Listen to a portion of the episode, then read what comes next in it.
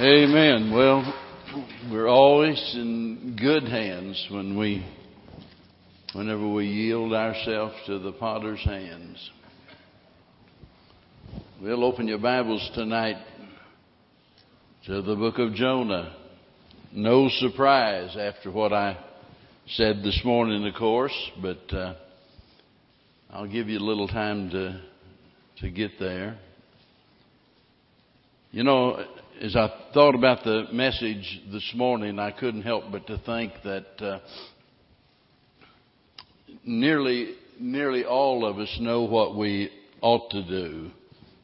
That's seldom the problem. The problem is we we just don't do it. Uh, we all know that we ought to serve God, uh, but very few actually do that. So, what happens when we have no heart for ministry? Well, naturally, we're not prophets and we can't say for certain, but the one thing we know, it's not going to be good. It's always going to end up bad. And so I guess you could say the one thing that definitely will happen is going to be a disaster of some kind. And, and I think we see one of the best illustrations of that in the, in the story of Jonah. I, heard a preacher several years ago make a statement. He said that uh, a Christian cannot know God's will unless their heart is right with God.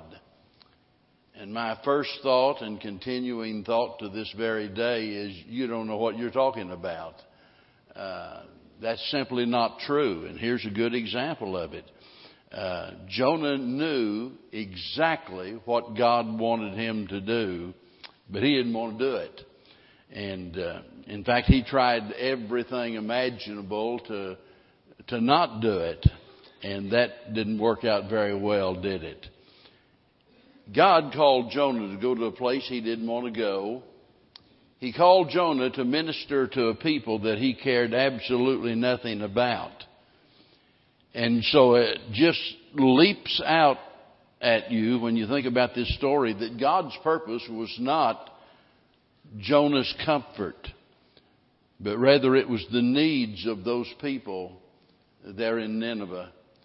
And as we talked about this morning, God sends us into all of the world, commands us to preach the gospel to every creature, not because we love them, but because He loves them.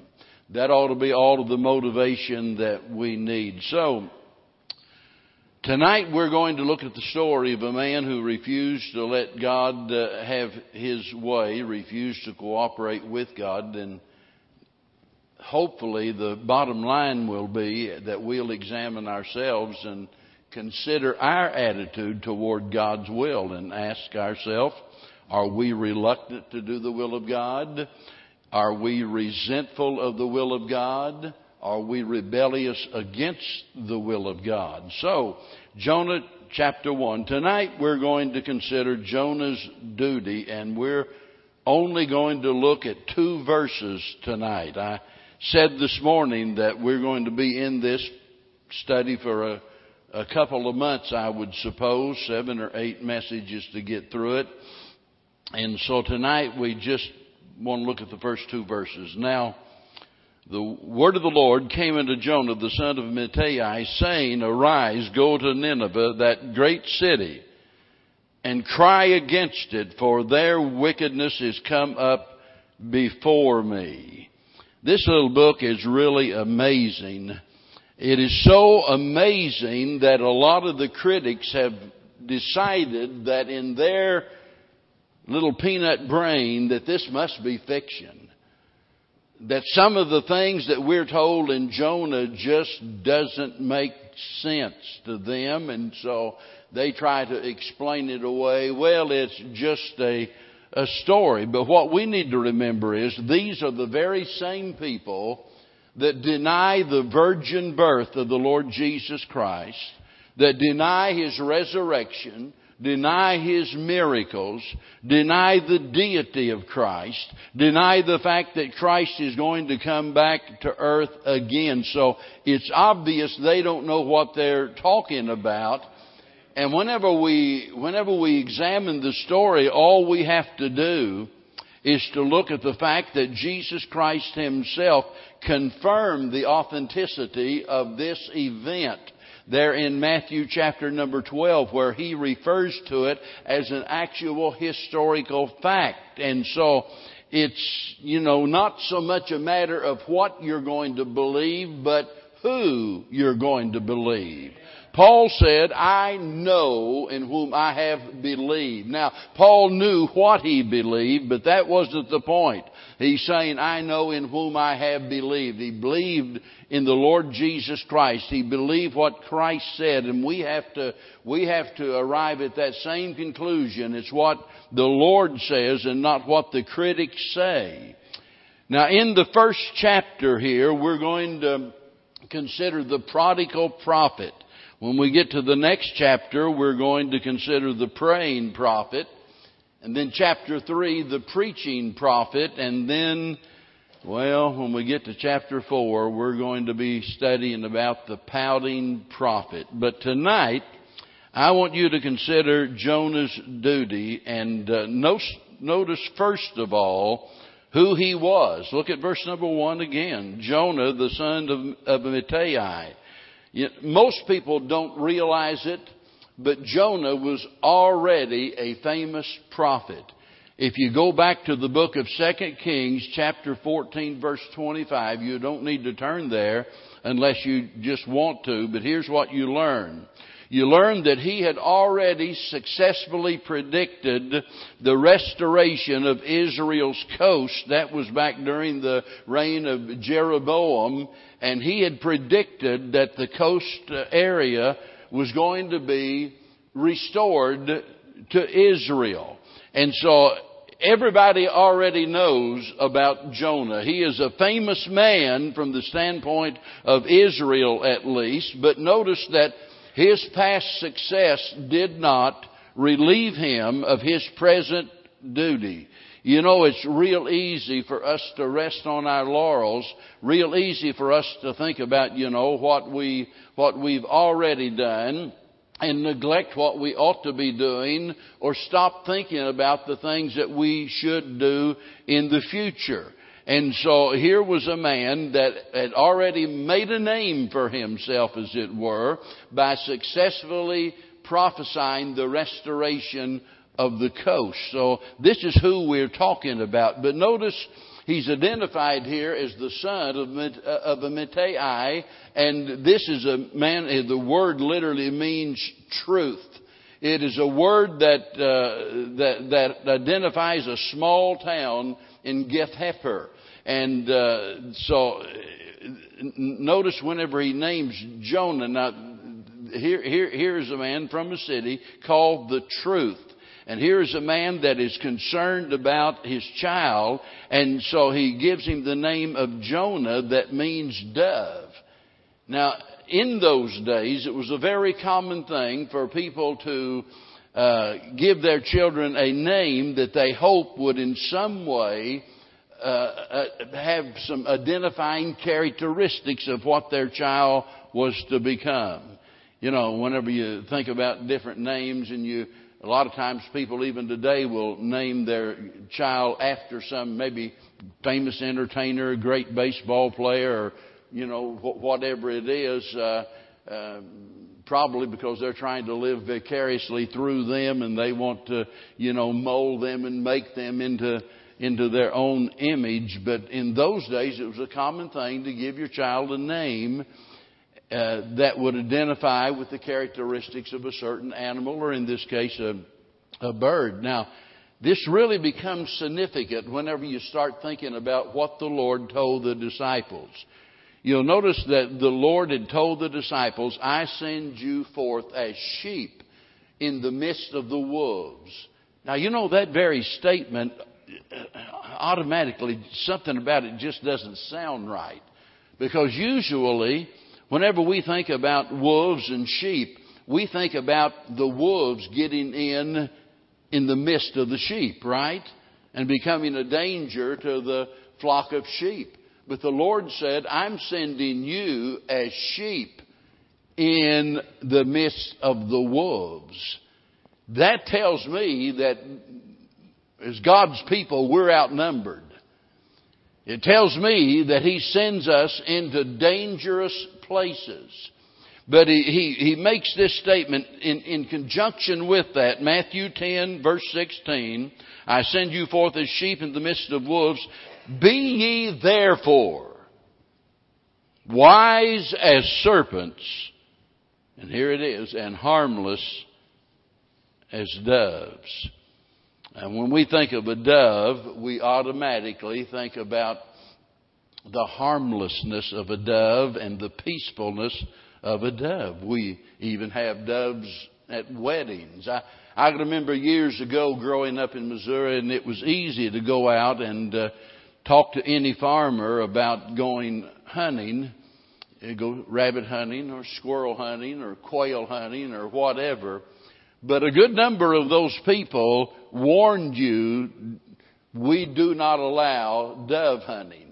There was something in their mind of a religious significance, I guess, and uh, they revered the dove to the extent they didn't want you shooting the doves. Now, if you know anything about Texas, doves are uh, you know, open season, as it were. We don't think much about shooting them and rather enjoy it, in fact. But the point is, here is a man who brings a son into this world and he has certain expectations, certain desires and hopes and dreams that he envisions for that child. And you know, I think that's a good lesson for all of us when we think about our children that we ought to desire something for them exceptional. And by that, I'm talking about being exceptional in a spiritual sense. That we ought to desire to see them grow up loving the Lord and serving the Lord, and we ought to do what we can to cultivate that. I was thinking this morning, Nick was over there back behind there on the on the banjo, and Eric was on the on the uh, electric guitar over there, and Brother Dennis was up here and and on the drums, and Russell was on the bass, and and Zach was on the on the drums. Did I get that right? And we. Uh, our, our fiddle, fiddle violin player wasn't here, and our our accordion player and uh, who, Ricky Ricky King's usually on those bongo drums or whatever you call them, you know. And as I sat there and I got to thinking this morning about all of that, and Eric said he was helping Nick and coaching him and playing the banjo, and I I can remember when brother Brother Hamlin, uh, Dennis, was learning to play the guitar. And uh, no doubt somebody helped him with that. But I can remember when he just started out with that. And, and you just heard on that last song what he's able to do with the guitar now. And I remember when Russell didn't know anything about playing the bass guitar. I'm saying all of that for a reason, folks. It, we need, listen, we need to do what we can to encourage our children in a direction that they will be useful in the Lord's work someday. Because all of those other things, I can remember the, we, boy, you wouldn't believe how many times Bev and I moved the first 15, 20 years that we were married. It was wow. it was shocking. And I can remember packing up all of those trophies, bowling and, uh, and uh, uh, uh, baseball trophies and softball trophies and all that. And boy, every time we'd move, I had to make sure I got all of those trophies. Boy, they were so important. Boy, you know, each time we moved, uh, I, some of them would get broken a little bit, and finally the day came that I don't even know what happened to them because they become totally meaningless to me. And none of that effort I put into those games ever helped me in any way whatsoever when it came to serving the Lord. And I think we need to do what we can to instill in the minds of our young people our desire for them to become something special, as it were, when it comes to God's work. I, I, I just feel certain that that's what Jonah's daddy had in mind when he gave him a name that meant dove. I want you to have that quality. I want you to be associated with being a man of peace. I, I want you to, you know, to be like that. And, and that's exactly what Christ wants for us. Be wise as serpents, but harmless as doves. So this gives us a little idea of who he was. But now I want you to notice where he was sent. And he tells us in verse number two, arise and go to Nineveh. Now that was on the eastern bank of the, uh, uh, the Tigris River, right across from Mosul, just across it. Wasn't you in Mosul, Jason? You what? I'm sorry? South of Mosul where you, where you were located there. And so, uh, this is the area that we're talking about. It, it helps us to understand if we first understand something about this city. The first thing, maybe the most important thing, is this city was built by Nimrod. You remember him? Nimrod is the fellow that really, you know, we keep talking about a one world government and a one world church. And we all know what the Bible teaches about man's efforts to create a one world government and a one world church. Well, this is where it all got its start. It's after the flood and Nimrod decides, you know, I'm going to, I'm going to take some measures that we will be able to escape any future judgment. So he begins to build a tower. Called those towers ziggurats, and uh, they, and there's a lot of things we could say about that. I won't get into. But he builds the tower, and uh, it's a, it's a united effort uh, among the people in order to avert the judgment of God. He said, we're going to build this tower so high it'll get up above the high water mark in case another flood comes. Well, uh, the idiot ought to have enough brains to know God had already promised it wasn't going to destroy the world again with a flood. But he didn't understand that. But so anyway, you know the story. God came down and confounded the languages. And so this is what the place that we call the Babel. And Nimrod that was the brains behind the lame brain idea. And so this is the man who also established uh, Nineveh. And uh, it became the, in Jonah's day the capital of the Assyrian Empire. That was the world's greatest power at that time, the enemy of Israel. It was called the robber city because it robbed others in order to enrich itself. And of course, the Ninevites were typical sinners in every age, including this one who live only to please themselves. In the book of Nahum, the prophet said in chapter 3 verse 1, Woe to the bloody city. In Zephaniah 2.15 it says, This is the rejoicing city that dwelt carelessly, and then said in her heart, I am, and there is none beside me. What an attitude. However, that's not to say that they were without religion. If you really want to study about Nineveh, there is so much that you can read about Nineveh, and Nineveh was a, a very religious place, but it was a different kind of religion. It was a religion of their own creation. It was the center of fertility worship. In other words, they involved sex into their worship. And so it's the center of fertility worship. One writer said, in its splendor, now think about this, in its splendor, it was probably more magnificent than Babylon. Boy, when I think of that, I always think about the story of Daniel, and when I preach from Daniel, uh, give a description of Babylon and the hanging gardens and what that was like.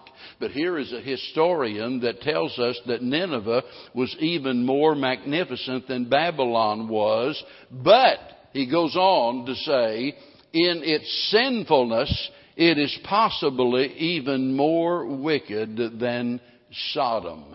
So this is the kind of place and the kind of people we're talking about. Let me, let me, uh, let me just read, and this is quite long, but I, I want to read it because I want you to get the picture of the kind of people that God is sending Jonah to. This is by John Urquhart many years ago, and he said, quote, No considerations of pity were permitted to stand in the way of Assyrian policy.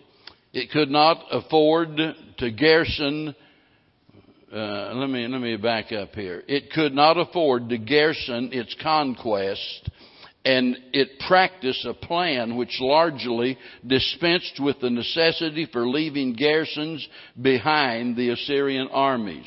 There was unsparing slaughter to begin with. Uh, the the king seemed to gloat in their inscriptions over the spectacle presented by the field of battle.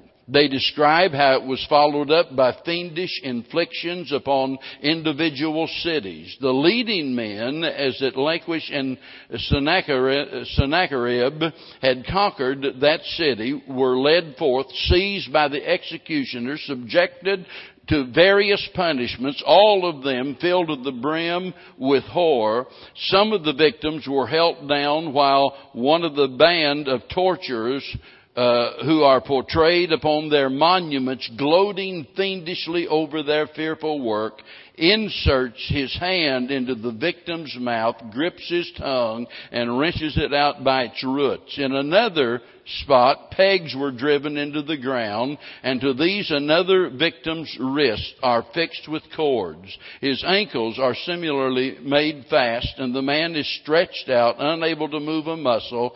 The executioner then applies himself to the task, and beginning at the accustomed spot, the sharp knife makes its incision. The skin is raised inch by inch until the man is flayed alive. These skins are then stretched out upon the city walls and otherwise disposed of so as to terrify the people and leave behind long enduring impressions of Assyrian vengeance. For other, uh, long, sharp poles are prepared. The sufferers are taken out like all of the rest from the leading men of the city, is laid down. The sharpened end of the pole is driven in through the lower part of the chest. The pole is then raised, bearing the victim, uh, the writhing victims aloft, and it is planted in a hole dug for it, and the man left to die. Let me give you one more quote from another historian as he describes the cruelty of these people. Pyramids of human heads marked the path of the conquerors. Boys and girls were burned alive to reserve for a worse fate. Men were impaled, flayed alive, uh, blinded or deprived of their hands and feet or their ears and noses, while women and children were carried into slavery. The captured city plundered and reduced to ashes, and the trees in its neighborhood cut down. Now, now, with all of that in mind, who would like to go with Jonah to Nineveh? Anybody want to go on a mission trip like that?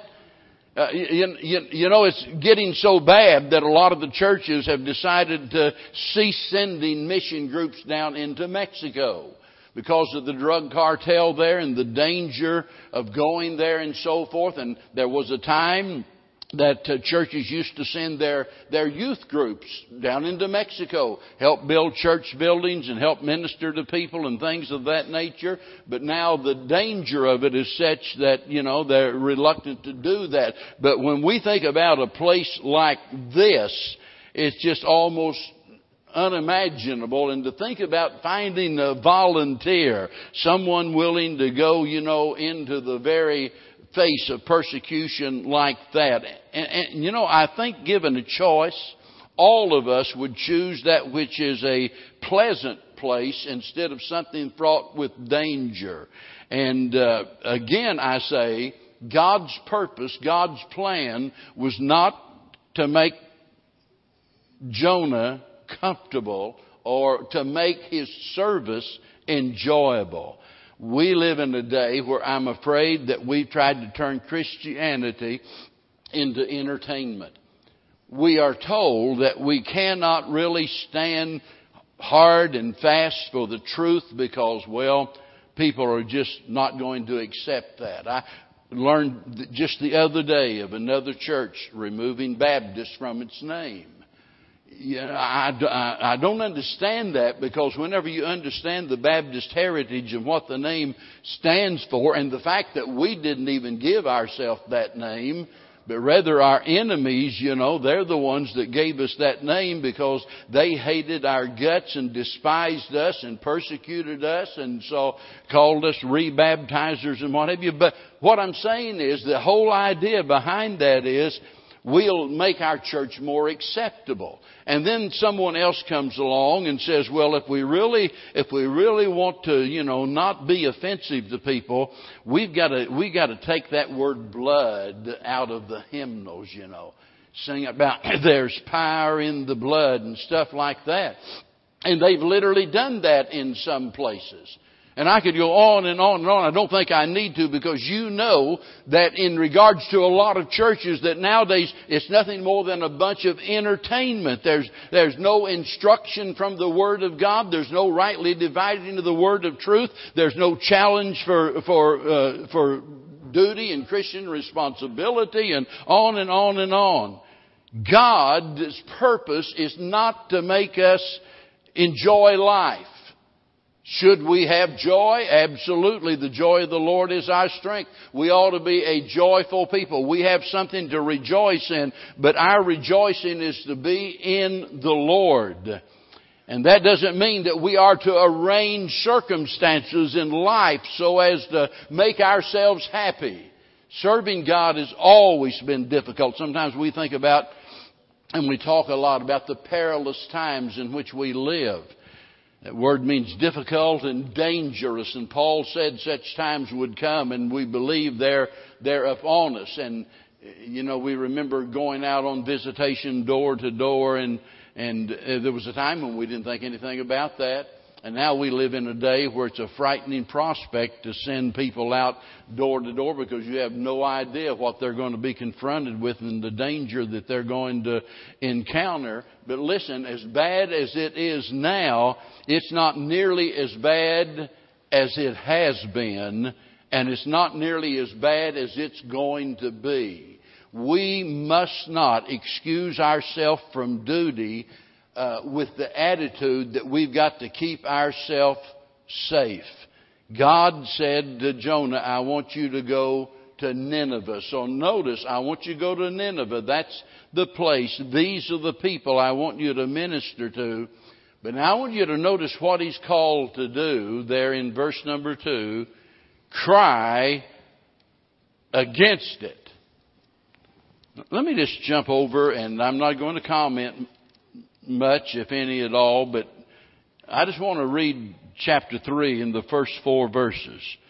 And the word of the Lord came unto Jonah the second time, saying, Arise and go unto Nineveh, that great city, and preach unto it the preaching that I bid thee. So Jonah arose and went unto Nineveh according to the word of the Lord. And now Nineveh was an exceeding great city of three days' journey. And Jonah began to enter into the city a day's journey, and he cried and said, Yet forty days and Nineveh shall be overthrown.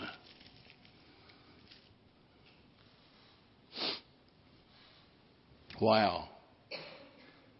Can you imagine going into a place like that and saying in 40 days God's going to destroy this place?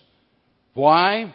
Because God said their wickedness has come up before me. You know, that tells me that God takes notice of what's going on in the world. Their wickedness has come up before me. Remember, he said to Israel, Be sure your sins will find you out. Nothing is hidden from God, nothing escapes his sight. And uh, when we think about America and what's going on in America, I, I, I just I just learned this last week, and I didn't read it all, and I think it applies to ordained preachers that are in some way associated with uh, with either the jails and prisons and uh, but but anyway, those associated and approved by the state of Kentucky that they no longer can can uh, denounce homosexuality. They cannot call it a sin. If they call it a sin, they are immediately fired from their position. Let me tell you, that's just the beginning. This, that's just the start. And this is going to grow and grow and grow. It's going to snowball in our nation if God doesn't do something to put a stop to it. These are the times that we live in. And, and, and when he sends Jonah there, he says, I want you to go there. And notice we think, well, maybe this is a goodwill tour. You know, maybe want, maybe God wants me to go there and say, y'all, you know, you, you, you really need to think about my religion because God has a wonderful plan for your life. He loves you, has this wonderful plan for your life. Now, Jonah, you know, might have aspired to go if that had been the message, but that's not it at all. He wants Jonah to go there with a mission of condemnation and a mission of warning that he is going to that he is going to judge the, the place in 40 days. It's going to be destroyed. And by the way, I don't know whether you realized it or not, but he did not even include, I'm going to destroy this place unless you repent. He just said, I'm going to destroy it. And so as far as they know, as far as they know, that's, that's what God is going to do. When I think about the challenge that we have and the fact that so many times that, that fear enter into our response to God's commands. In other words, we fail to respond and do the things we should because we, we are afraid. Now, whenever we think about facing people like those in Nineveh, that's one kind of fear. But I was talking earlier about the fact people learning to play musical instruments, and I know in Nick's case in playing the banjos when he didn't want the mic on him yet, you know, because hey, you know, he, he's probably going to make some mistakes. He's just learning. But you'd be surprised how many people won't do anything to serve the Lord because they are afraid that, you know, somebody's, somebody's going to make fun of them. They're afraid.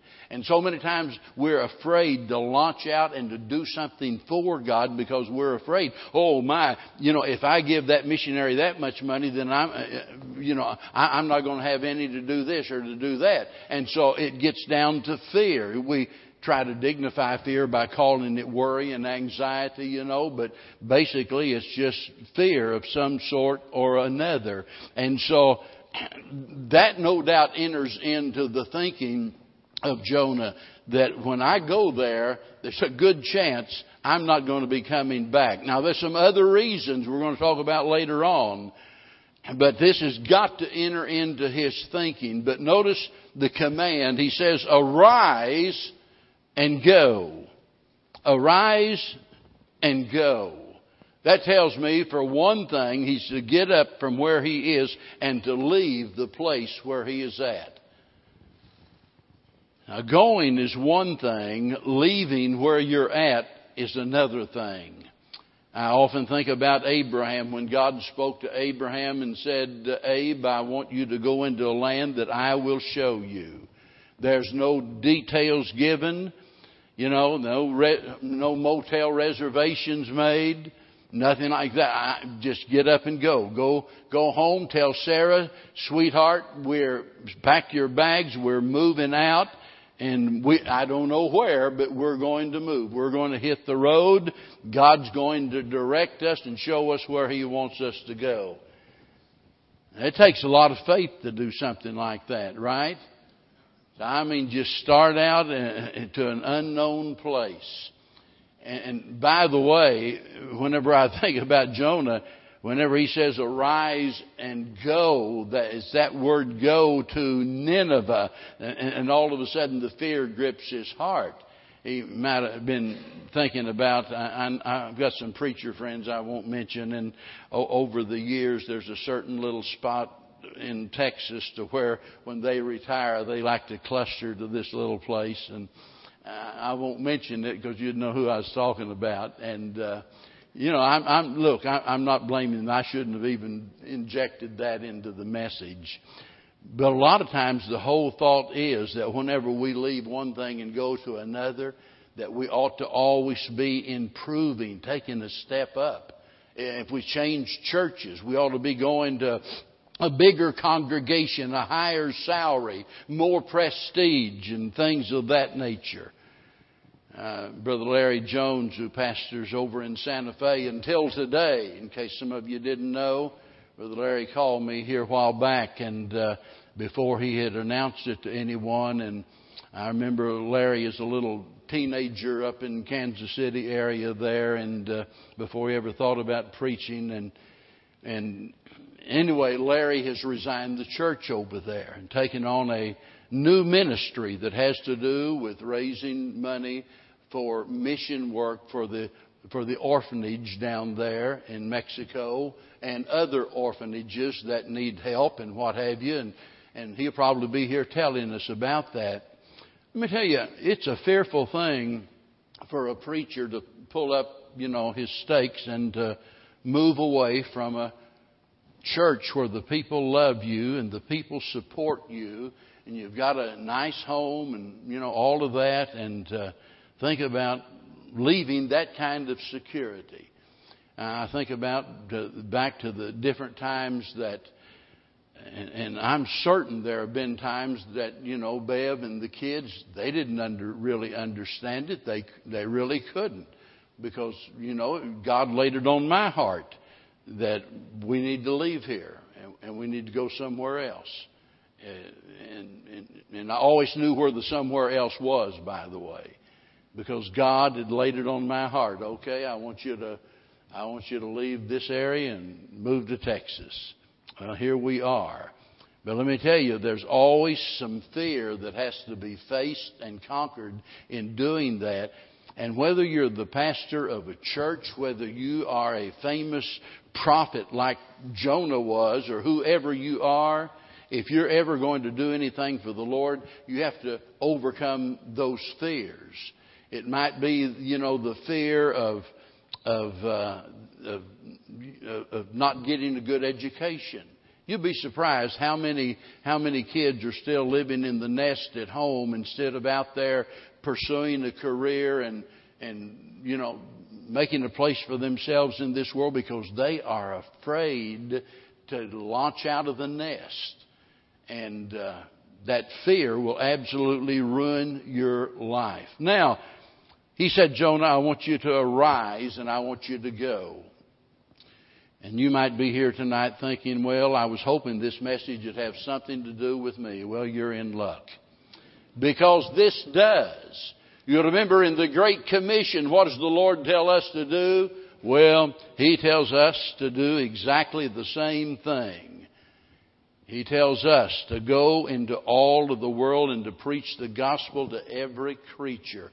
That's the responsibility of each and every one of us to get the gospel message out any way we can. Now, obviously, all of us can't go into all of the world, or any one of us. We you know, have to go to one geographical location at a time. You know, we're not omnipresent like God is. But as a group in this world, it ought to be our desire to see that the gospel is preached into all of the world. And to do that effectively, we have to overcome those fears associated with making sacrifices that's necessary to get the job done.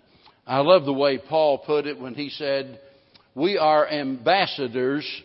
We are ambassador, the ambassadors of Christ. When you think about an ambassador, you're thinking about somebody that represents a different government. Now think with me here, and especially think about the fact that as an ambassador, this world is not your home. You're just passing through this old world. Heaven is your home and you are representing a different kingdom. Amen? The kingdom of God.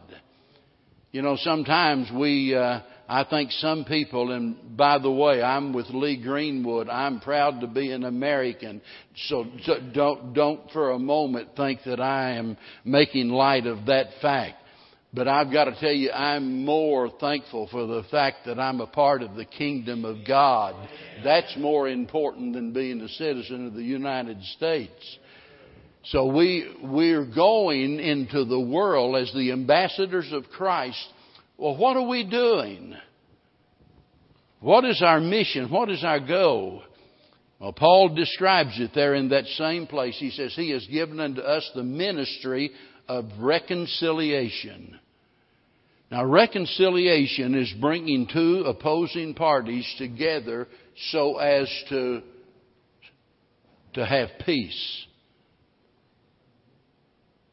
Just so happens Jonah's name means dove that represents peace, and he's sent into this hellish place to go there with a message from God. And you and I, as Christians, we are the ambassadors of Christ, and God has given us the gospel, which is a message that brings about reconciliation between sinful man and a holy God.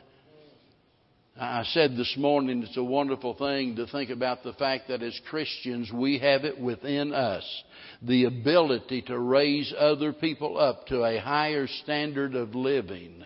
That's a wonderful thing, but even more wonderful than that, as Christians we have a message that will bring people, lost, hell deserving sinners, into the family of God. And we dare not refuse God's command to go into all of the world. We often talk about that, those verses there in Matthew 28 as the Great Commission. And it is a commission, but we need to think of it as a command. It's not something that is optional. It's not something that God is saying, you know, I sure wish you would do this. We're either doing it or we're living in rebellion against God. Like old brother Murray, I believe it was many years ago, said there's only two classes of Christians. Just two. There are soul winners and backsliders.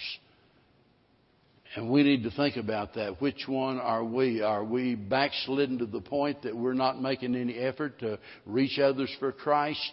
Or are we doing our best to bring others to a place of reconciliation between them and God so they can experience peace with God and the peace of God. Don't run from God. It doesn't pay. I, I've had a lot of people that have asked, why is it God's not calling more young men to the ministry today? Well, you know, in the first place, who said, who said he isn't? I, haven't received any divine revelation where God says, you know, I'm cutting back on the call to ministry. You know, I really don't think that's the problem. I think the real problem is God's still calling young men into the ministry for whatever reason they're just not going. I love what David Brainerd said. David Brainerd was the son in law to the famous preacher Jonathan Edwards, but David Brainerd was his own man. He was a missionary to the American Indians and an amazing man. If you've never read the diary of David Brainerd, you ought to, you ought to do that. But here's a statement that he made, and I'm through. He said, I cared not where or how I lived. How many people do you know that could honestly say something like that? I cared not where or how I lived or what hardships I endured so that I could but gain souls for Christ. Wow. You just don't see that, that spirit, that attitude very often. What made David Brainerd the great servant of God he was? That's it right there. What made Paul the man that he was? It's the fact that he said in Philippians 1 and verse 21, For to me to live is Christ, and to die is gain. How do we become that kind of a person? Well, Lisa sang about it a while ago. It's submitting ourselves into the hands of the potter and letting him take us and mold us and make us into the servants that he wants us to be. It never pays to run from God. Let's stand together. Father, I pray you'll speak to our hearts tonight and forgive us of the times that for whatever reason that we've been reluctant to obey your call. That, Lord, the times that we have resisted your will for our life, the times that we have turned back when we should have pushed ahead. The times when we've ignored the, the, the needs of those that are around us that are lost and undone. And Lord, help us to just do everything within our power to sow the seed of the gospel to those that we come in contact with that some way, somehow, that you might use our feeble efforts to bring them to a saving knowledge of the Lord Jesus Christ. And, and Lord, if there's one here tonight that's never received Christ as their Savior, Lord, help them to understand that you love them so much that you gave your Son who shed his blood for the remission of their sins. May they trust him tonight. And may each one of us tonight be determined within our hearts that by your grace we'll do our very best to fulfill your will for our life, even, even if it means leaving our comfort zone and going into a field of service that's going to be difficult and fearful. For we pray in Jesus' name, amen.